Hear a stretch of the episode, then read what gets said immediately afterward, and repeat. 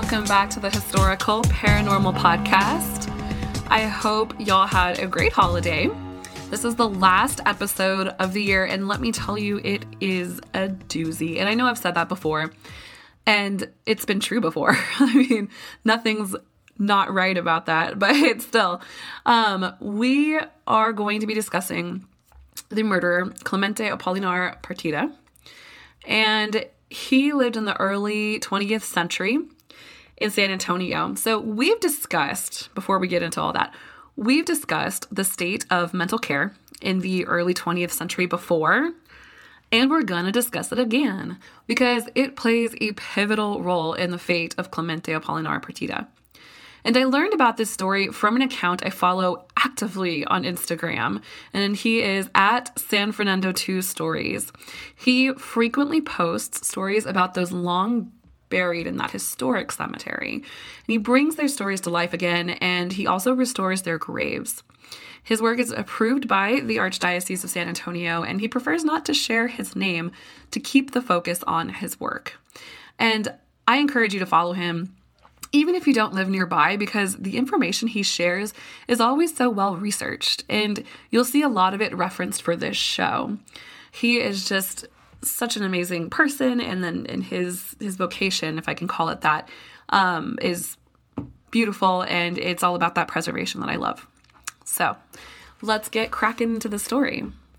Clemente Apolinar Partida was born in 1891 and suffered a head injury early in his youth. I couldn't find a lot about what happened to him or who his parents were. Some articles say that he was a Mexican citizen who'd made his way to San Antonio. Um, but if he was, he had to have come pretty early on with his family. During this time in San Antonio, immigration was booming due to the Mexican Revolution, and it was easy to become a citizen, especially in such a welcoming city that already had a large Mexican population. Fun fact it was during this time that my great grandparents and their families immigrated to Texas, also due to the rising violence of the revolution.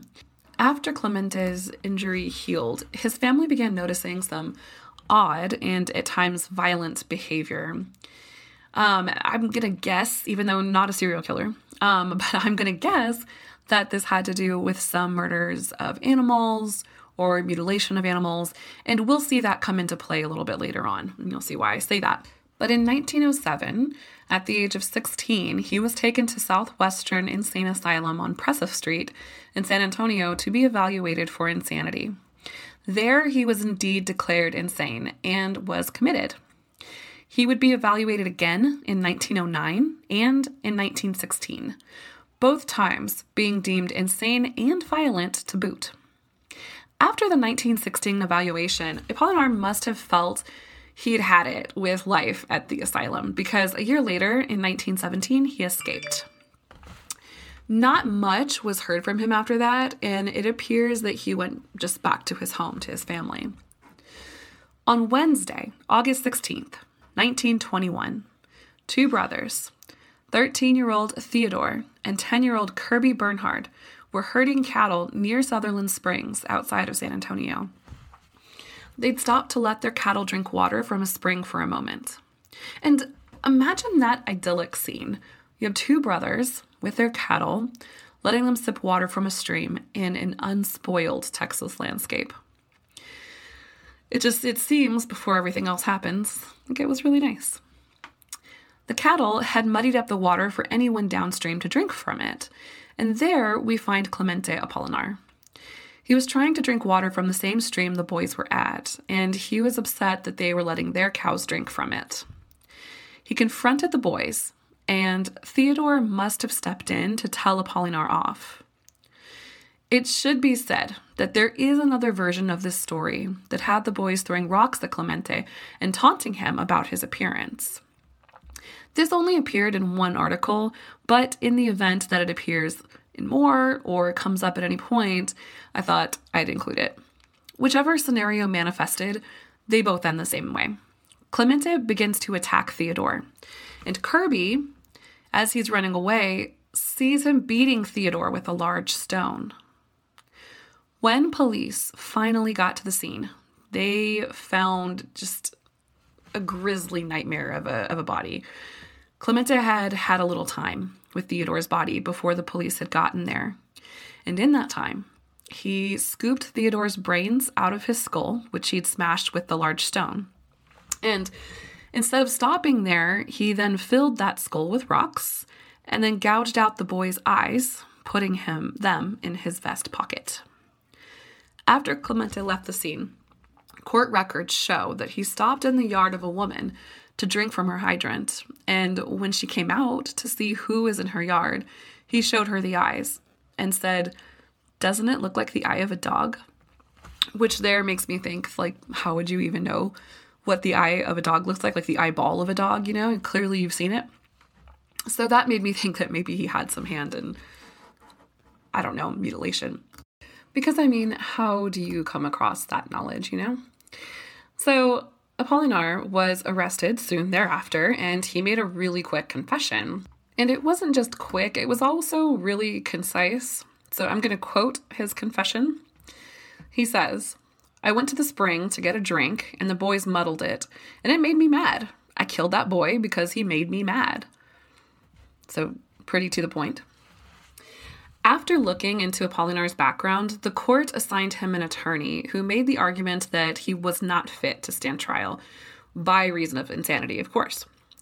On December 21st, 1922, the court and attorneys met to discuss whether Clemente was indeed sane enough to stand trial.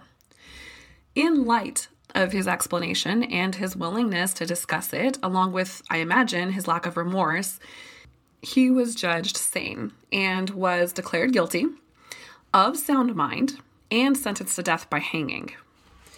Hanging wasn't common in San Antonio as a method of execution at this point in its history. Hanging as a method of legal execution in and of itself would be outlawed in Texas in 1924 in favor of the electric chair, which was seen as, I don't know, like a kinder method of execution. As we well know, it's not. and uh, would itself go away. But hangings were so few and far between that San Antonio did not have a professional hangman on staff for this occasion.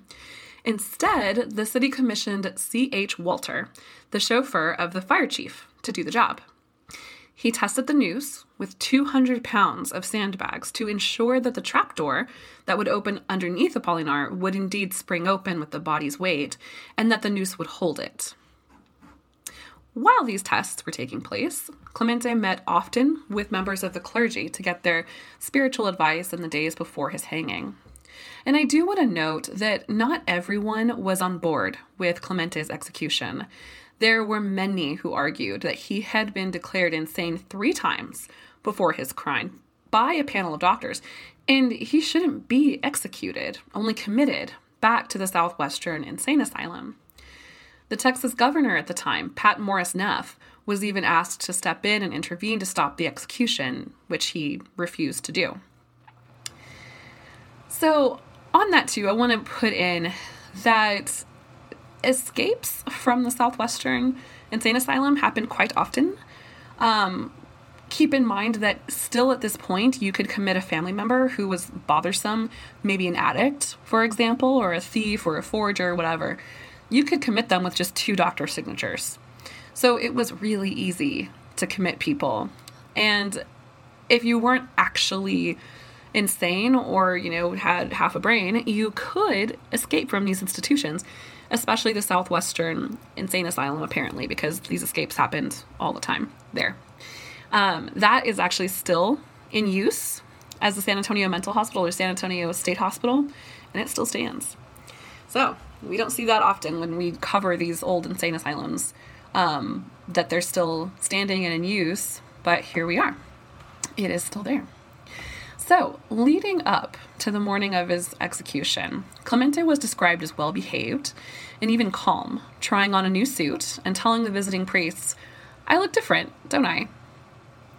On Friday, February 23rd, 1923, Polinar entered the old Bexar County jailhouse on Cameron Street alongside four Catholic priests and walked up the stairs to the third floor, where executions took place. The gallows were designed so that the condemned would fall through the trap door in the floor, down to the second floor, where journalists and doctors were gathered. I believe the family of Theodore Bernhard and the other guests of the execution either chose to or were only given the option to watch from the third floor. Either way, the third floor was packed that day with over a 100 people, while others still were on the second floor. The prisoners, who were all around apparently, were singing Nearer My God to Thee as Clemente walked up the steps to the gallows, praying with the priests in Latin. Once there, he was given a requisition to sign for his coffin before receiving a final blessing by the priests. When offered a black hood, he refused it for unknown reasons, and the noose was slipped around his neck. As he fell through the trap door to the second floor below, and the rope pulled at his neck, it did something far more gruesome than just break it. As it turns out, the rope used was probably too thin or too rough for Clemente's neck because his throat was slit straight across, nearly decapitating him. And as it did that, it sprayed blood eight feet from his body onto the journalists and doctors on the second floor. And it left his near headless body dangling in front of them, which was just awful. I can't even imagine having to be a witness to that scene. It was determined that when the rope snapped, the carotid, excuse me if I'm saying it incorrectly, the carotid artery and the jugular vein had been severed. As the blood sprayed, an inmate was heard to say, Cut him off the rope and hang the man that hung him. 5,000 people had gathered outside the courthouse on Cameron for the hanging, even though they couldn't see it. And as they dispersed, the story of the botched hanging of the mentally ill, 30 year old man was told. While Clemente did die quickly, this execution would be considered botched, and one of the doctors was quick to say that in all of his 25 years, he had never seen a neck cut by a hanging rope. And you know what? It's great to say that 25 years later, but it really can't be blamed on the hangman. He was a chauffeur. He was a chauffeur. I mean, did they pick out of a hat or something? Like, was there a raffle among government officials to see who'd get the job to hang this dude? Like, cheese and crackers, y'all. You can't blame C.H. Walter. He tried. And I think they interviewed him like 50 years later about it. And he talked about the tests and stuff in the uh, San Antonio Express News. But man, I I would hate to be him. Like I how awful to even be part of that. This whole story is awful. So just if I didn't mention it mention it before, the old Bexar County jailhouse where this took place is actually it's still standing on Cameron Street and it is now a Holiday Inn Express. And there's reportedly a lot of paranormal activity that happens there and we're not through with the story. I'm just put, putting this in there. And it now occurs to me that it could just be Cameron Street. I don't know. Having lived in this city for as long as I have, I don't know if it's Camaron, which would be weird because it's the word for shrimp in Spanish, or if it's Cameron. And you know what? For everyone listening who knows this and is laughing at me right now, it's hilarious, and I would laugh with you if it was not me.